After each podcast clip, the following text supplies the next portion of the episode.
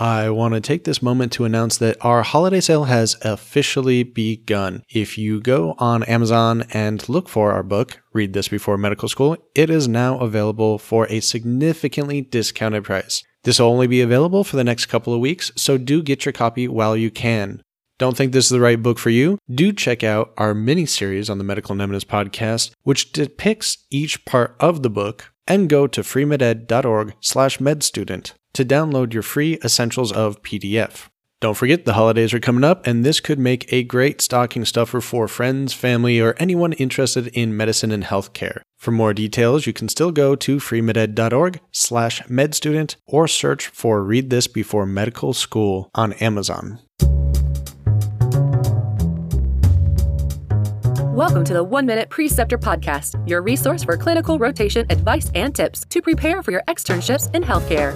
Learn how to earn letters of recommendation, prepare for your clerkship, and excel at patient care from preceptors with years of practice. We interview physician educators in every specialty and clinical setting to discuss how to prepare for your rotation and improve your clinical experience. Here is your host and MedEd entrepreneur, Chase DeMarco.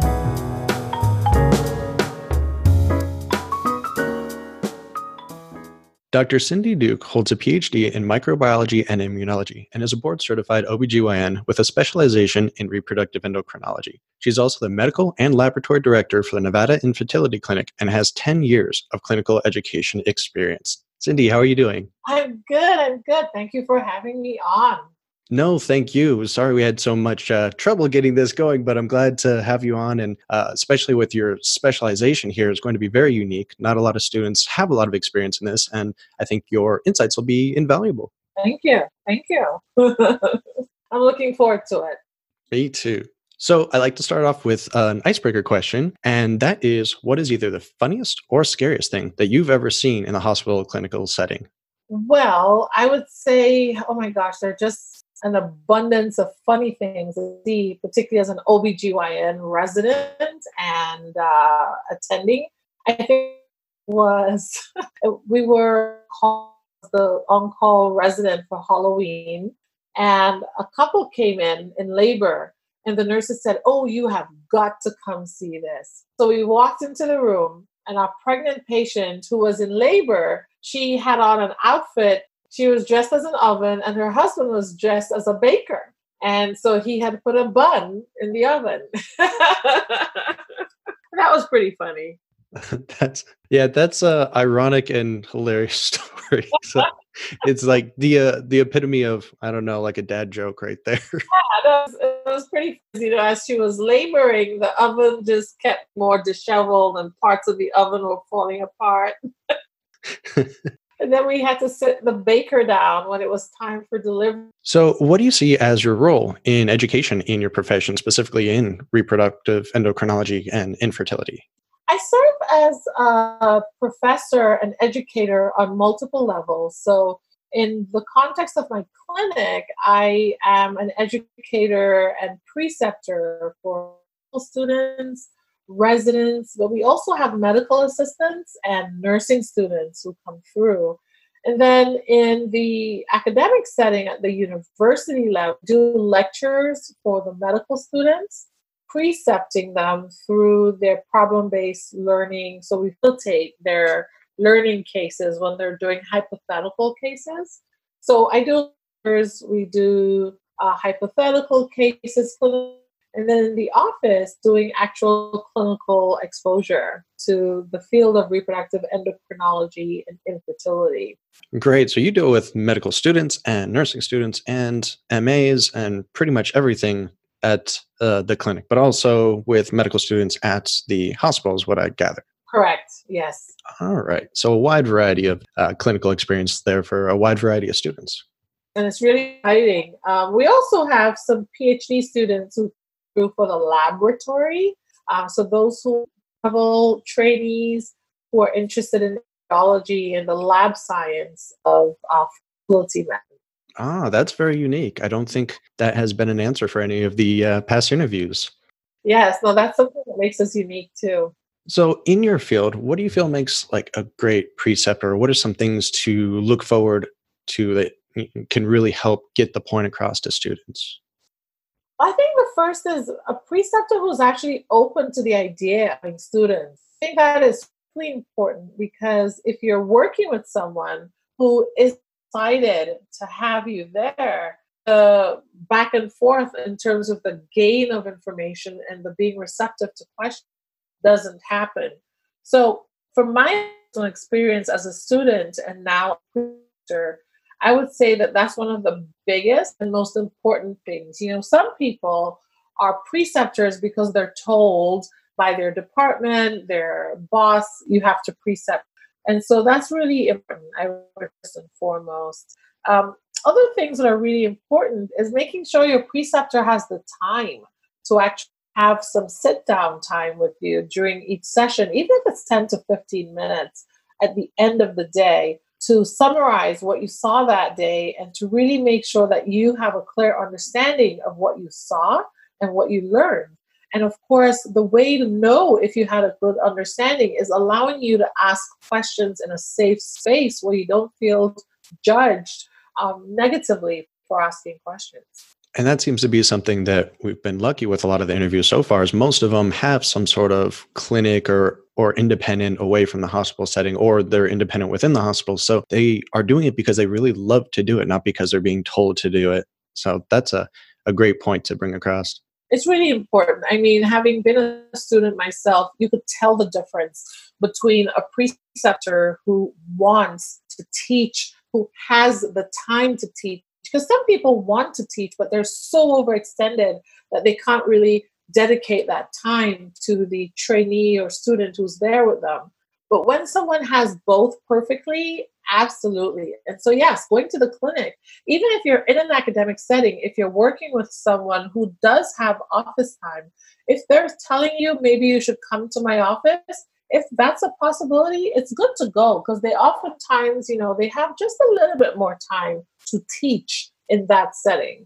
That's a great point. And I'm kind of curious what your thoughts might be on this because I hear some people say on the opposite side that, well, in the clinic, we're not going to have the variety of experiences that we could in the hospital. But I'm not sure if that would apply, especially to some sort of specialization such as yours. Correct. I think the specialty matters because, in my case, as an OBGYN, if someone's interested in acute obstetrics, then yes, in the hospital, you'll see so much more variety but in the realm of gynecology, and certainly in reproductive endocrinology and infertility, which is primarily office based, then coming to the office, you see a whole lot more.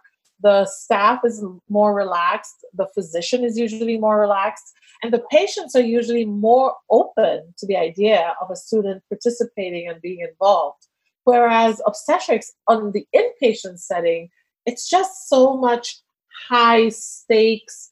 Uh, things can change so quickly that while there is a wealth of opportunity for learning in that setting too, because I've certainly taught in that setting, and there are lots of opportunities there as well, you definitely have more guaranteed, consistent opportunities in the office for GYN and reproductive endocrine infertility. And you mentioned with high stakes, what are some things that maybe a preceptor in this kind of scenario in this environment in this academic setting need to be aware of or could potentially make a mistake in? Well you know i think one of the things is assuming independence in the trainee.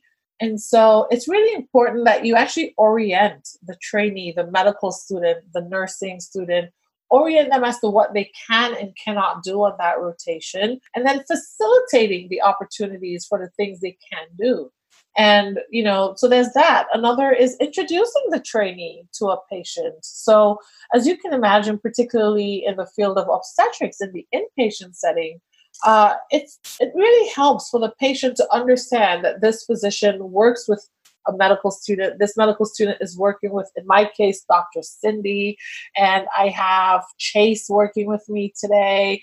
Chase is this. So by introducing Chase, now they're more welcoming of having you participate and witness this very personal time in their lives. And then when it comes to sort of the reproductive endocrinology part, the infertility part, that's not a normal, the average part of an OB/GYN rotation for most students. What can you say about that in specific that students might be interested in or, or, need to be aware of if they were going to start a rotation? Absolutely. Well, I would tell you everybody should be interested, but I'm biased. I would say, you know, for example, I can speak of my own personal experience. So I got interested, I became interested in reproductive endocrine and infertility as a medical student on my OBGYN outpatient clerkship during my MD PhD program. And it was serendipity, really, because I was supposed to work with a resident at the resident OB-GYN clinic, but the resident had a medical uh, emergency that came up personal reason. And so I was reassigned. And certainly what I liked about the clinic setting was in the field of reproductive endocrine and infertility, you see a little of everything. And so we still do obstetrics, but we generally do obstetrics in the first 12 weeks of pregnancy. So you see early pregnancy, you see uh, different flavors of things that can go well and that can go wrong in early pregnancy. You also get to work with men and women. So in a typical OBGYN rotation, you're only meeting female patients for the most part in the reproductive endocrine and in the infertility clinic, you also meet male, meet male patients. And so that's one unique difference from the general OB-GYN clerkship and rotation. The other is you get to really discover all the different aspects of the world of reproductive medicine. So not only do we help people achieve pregnancy, but we help women freeze eggs, we help men freeze sperm. We even work with patients who are transgender and uh, approaching the time for gender reassignment. Uh, we work with pediatric patients, so patients who either have puberty that started too early or patients who've never had puberty despite getting to age 16 17 uh, we work we are also surgeons so we operate so you actually get to spend time in the surgical suite with us as well well, that's a wide span of different scenarios. And a lot of those topics, especially when it comes to, for instance, even male infertility, are really only scratched upon in med school. It's just not something that the average doctor is going to have to run across very often. So, getting those really unique experiences through your clinic sounds like a great opportunity for any student lucky enough to rotate with you. It really is. It's an amazing opportunity, one that you sometimes don't even realize will come in handy later so, one of the things that I found remarkable is I've had students rotate with me who've then gone on to become, say, radiation oncologists or those who've gone on to do pathology. And um, I even had one who went on to do psychiatry. And what's interesting about my field in particular my subspecialty is it actually overarches with a lot of things that you will encounter even if you don't believe your specialty is directly connected to mine. And so for example if you're someone going into cancer oncology you're probably at some point going to encounter someone who is young enough that they, while they're treating their cancers, still need to consider preserving their fertility or their chances of becoming a parent or growing their family. If you're someone who's a radiation oncologist, your radiation treatments may impact someone's future fertility or current fertility. If you're a gastrointestinal doctor, similarly, you may come across someone whose fertility is potentially threatened. And so, you know, if I started listing all the specialties I have worked with over the course of the past three years, for example, I think I will touch on everyone from nuclear medicine to neurosurgery to radiology to neurology, and then all of the subspecialties, rheumatology, for example. We do quite a bit of work with rheumatologists and nephrologists, the kidney doctors, because again, many of the treatments that they may have to consider for their patients could directly impact the patient's chances for future childbearing, or in the case of a guy, his ability to cause a pregnancy. Yeah, it sounds like you really do touch on every other specialty out there in a very unique way. it's very unique because oftentimes it's not even something that's first consideration. And so uh, one of the things I do a lot of in working to raise awareness is getting out there to let other specialties know what services we provide and how I can work with them to make their patients' goals a reality. And certainly in the context of patients who have very morbid disease conditions, we know that offering someone the opportunity or the hope of future childbearing is a sign to them, at least, that their prognosis, there's a chance of survival and that they can go on to have children. That really speaks in a way that motivates them for continuing their treatment. I see. And I'm really glad that we can help uh, with raising awareness for this as a clinical rotation, but also as a specialty. The more the students learn about this stuff early on, uh, the more they'll know what to expect later on in their careers. Yes, absolutely. And who to reach out to, even if you didn't go into this subspecialty, to know that we exist and we can help and we like doing it. So, when you're teaching students in your clinic or hospital, either setting, uh, do you use something similar to the one minute preceptor model as far as the basic outline of how you teach? I do. So, one of the things that I like to do in particular when I have my students show up is we go through that model, maybe with some modifications, but essentially, yes. So, I make sure I understand what they're looking to learn, what I'd like them to learn, identify potential hurdles before we even start and also identify for them what will be key things to take away from the rotation. Exactly. Those are pretty much the same types of things I've been hearing from a lot of physicians is, you know, the basic outline is there. Everyone just implements it in their own way. And especially when you're dealing with so many different types of students from MD to LPN to PhD, MA, really have to mold it to the scenario. We do. And, you know, for example, if I have a medical student, my goal is to show them as much as possible. I, it's also my goal, whenever possible, to show them the zebras, um, the things that you very often only read about in the textbooks but have never seen in reality. And so, you know, it's not uncommon for me to grab my nurses and say, go find XOY medical student. If they're there, they have to see this, they need to see this. Because some things are so much more infrequent in terms of when you'd see them yet it's something that a, a medical student needs to see because nothing, in my opinion, solidifies a learning experience than having actually seen it in person. I couldn't agree more. Read about it all you want, but until you actually see a patient with it and follow them along the, you know, their treatment and regimen, then that's when it really sticks. It really sticks because you finally have someone to associate everything you've read about with. Precisely. So, when you have students rotating with you, are there any things that they should know ahead of time as far as what your expectations might be or any preparation that they can do ahead of time? Well, I usually say know the menstrual cycle. so, the truth is, a lot of what we do in the world of reproductive endocrine and infertility centers around some aspect of the menstrual cycle. And so it's really about understanding the physiology of the menstrual cycle, what is the basics of it, so that when we start encountering all the different ways that it can go wrong, or all the different ways in which we may manipulate it depending on the situation, it makes sense if you know what's the basic normal. So I definitely encourage knowing the physiology of the menstrual cycle. And I encourage that for any OBGYN rotation, even the GYN oncology rotation. I also would say that for me as a preceptor, I like my students to come in with at least three things that they'd like to see. They could be outlandish, that's okay. But I will ask you that. I'll ask what are the three top things you hope to see or accomplish on this rotation?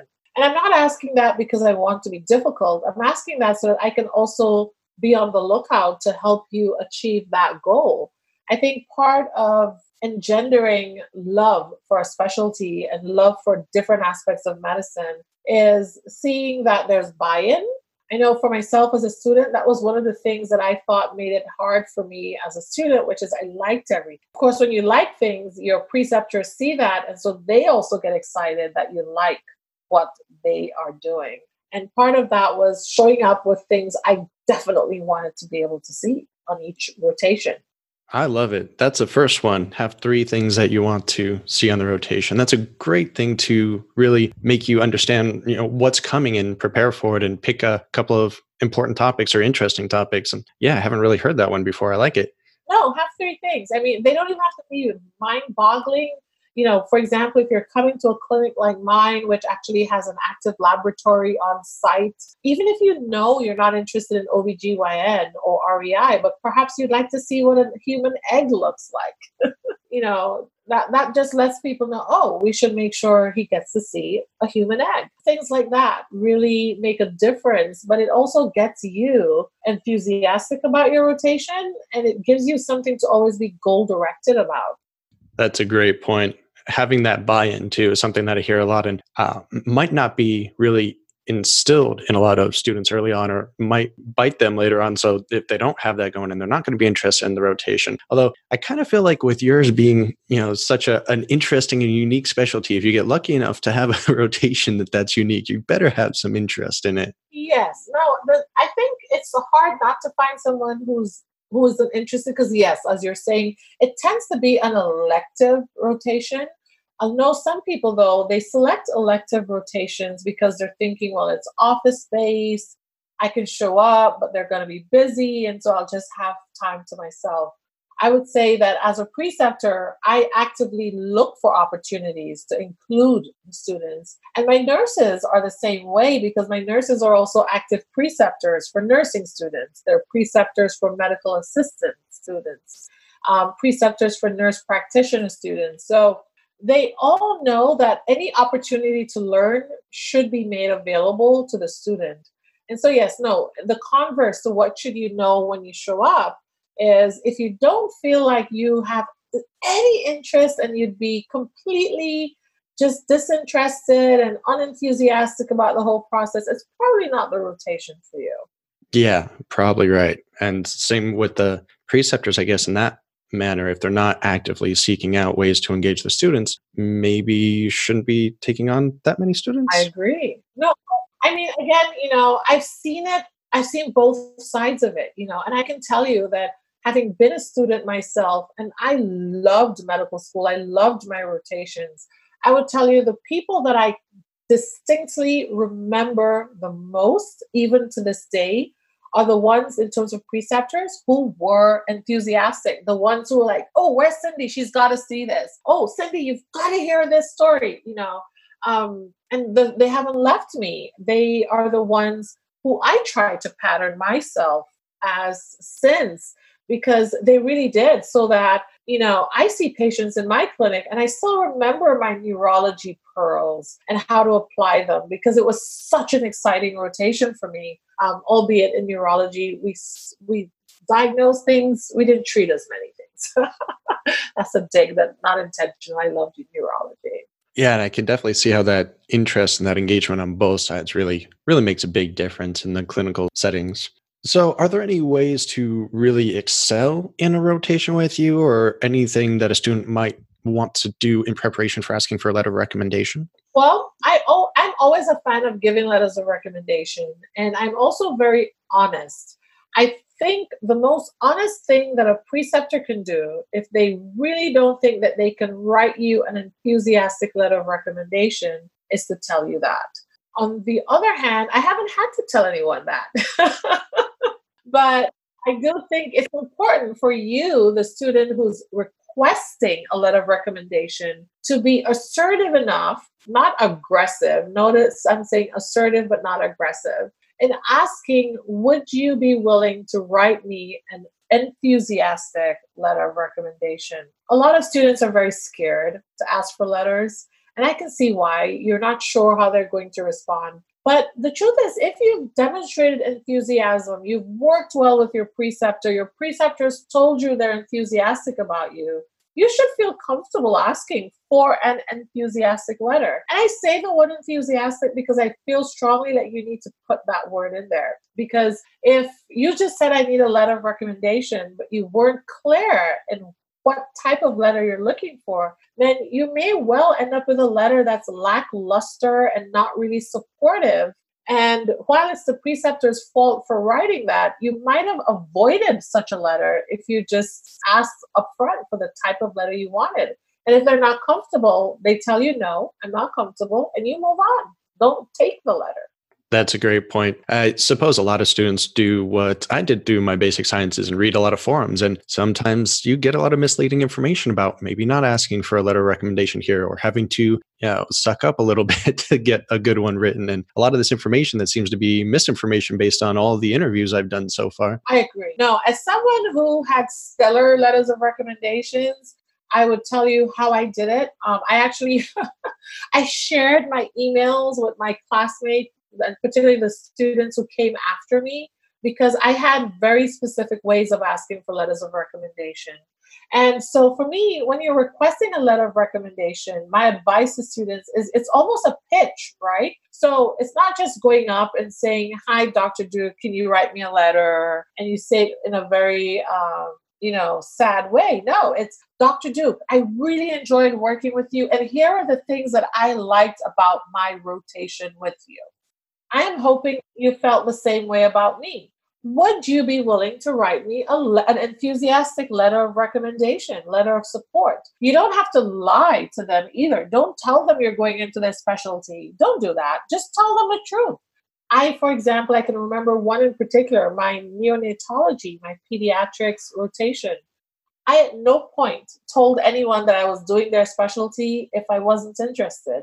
And certainly by the time I got to my clinical rotations, I knew I wanted to do OBGYN and reproductive endocrine and infertility. So I didn't bamboozle people. I think one of the worst things you can do is tell a preceptor that you want to go into their field, you want a letter from them, even though you know differently and you've probably already told others.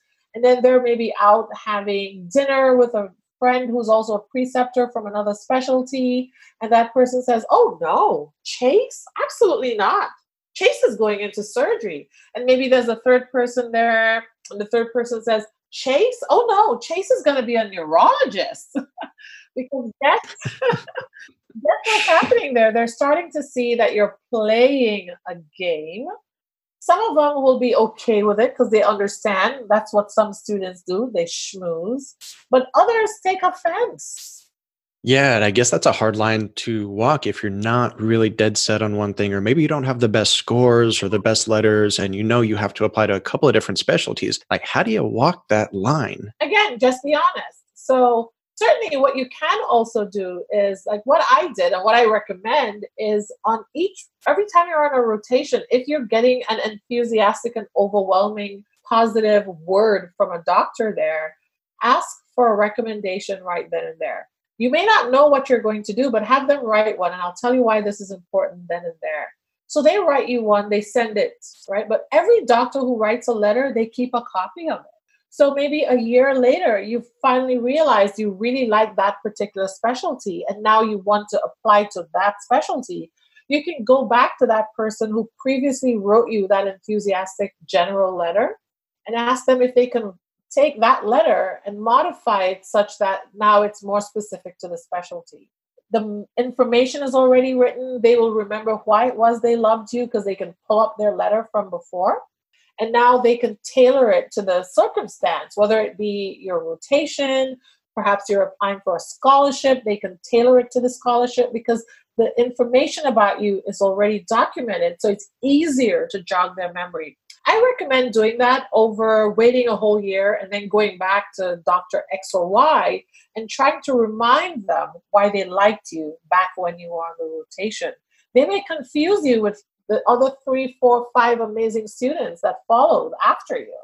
Yeah, they probably had many students and, and, obviously many patients in the meantime, and the information is going to get mudded. And you know, we don't have the best memories as it is. So. And so it's not really their fault that they don't remember. It's just time has gone by. So perhaps you know, and people say, well, then do a sub internship, a sub I. That's true.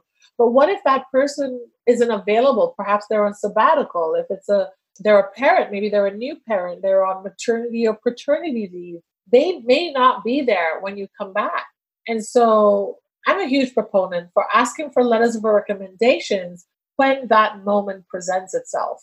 If you're sitting there and they're telling you, oh my goodness, you're going to be so great at this. Oh, I really love what you did today. I just enjoyed having you on this rotation that's your in. That's actually the physician that attending is opening the door for you to ask them for a recommendation. Yeah, and also have to take in the time consideration that uh, most of my experience and most of my classmates was it can take many months to get in touch with a busy preceptor and have them actually write something and send it to you or send it into the ERAS system. So definitely doing everything you can ahead of time in preparation is going to be best practice. Absolutely. And uh, in my experience, I can't speak for every preceptor, but I know if someone indicates that to me, then I try to make notes, even if it's not a letter that they're asking for, but they indicate that they enjoyed it. I try to make notes so that when their name comes up again, I have a very clear memory of who this is and how I would like to make my letter about them individualized and how I can make them shine, make them sound like a star, that the star that they are. Awesome. I think that's great advice for any preceptors that might potentially be listening to this now or in the future as well. So as we get closer to the end here, there's a personal question I like to ask, and you can pick either one of these or both if you feel comfortable. And that is either the first one, is there anything you would have done differently in your educational career? Or if there's one dream that you would like to see happen in medicine during your lifetime, what would it be? Well, I guess I'll go with number two because I can't quite think of anything I would do differently. okay, fair enough. Hubris speaking. It's really, um, I spent a lot of time being very intentional about the steps during medical school. If I had to do anything differently, it actually would tie in with my next answer, which is to question two, which is where do I want to see medicine going? And that is, I would love to see more of the business of medicine taught to us, the future physicians. And when I say that, I don't mean not teaching us everything else we're being taught, but I think we need to have some basic understanding of how medicine is administrated in our world, whether it's in private practice, academic practice, in industry. There's a certain level of business associated with it that we need to know uh, the basics of a contract, the basics of compensation, the basics of reimbursement, the basics of how value is added to services. I think more physicians need to be trained that way and trained on how to value our own worth and effort. And I say this by also highlighting that other professional schools do it. We, because we're very altruistic as we should be, we are afraid to meld medicine with business. Yet, as soon as you're done training, it's all business. Whether you're in academia, whether you're in research writing grants, grant writing is a business. right? True. Um, whether you go into industry, it's a business. And so you need to understand the basics of the business. And um, I feel like that was not taught. So that's probably what I would say was my regret. And I think if you talk to most seasoned people, they'll say that that's a regret that they at least encounter at some point later on. Agreed. And we have a lot of community and private practice physicians that have either been on the show or have expressed their similar views through social media. And a lot of doctors don't want to work on that personal branding because it feels like it muddies the medicine if we mix business and healthcare. But it's mandatory in this day and age, especially in certain professions more than others. And even a lot of physicians being afraid of social media and, yeah. and completely eliminating themselves from it. Limiting ourselves from a lot of the conversations, yet we are the most direct influencers for those conversations and should weigh in. I, in my day to day work now on a daily basis, I'm encountering patients coming to me with information they came across on social media. And we need to be aware, but we also need to be putting the correct information out there. We need to engage in the conversations and share because we're still very trustworthy people. Physicians are highly regarded, we're trustworthy, but those watching don't know this until we share that. We, they won't know. Exactly. One more question for potential students is what resources might you recommend? And I guess since we're doing a last minute business thing here too, would it be a business or would it be for an endocrinology, infertility, any highly regarded or preferred resources that you would recommend for them?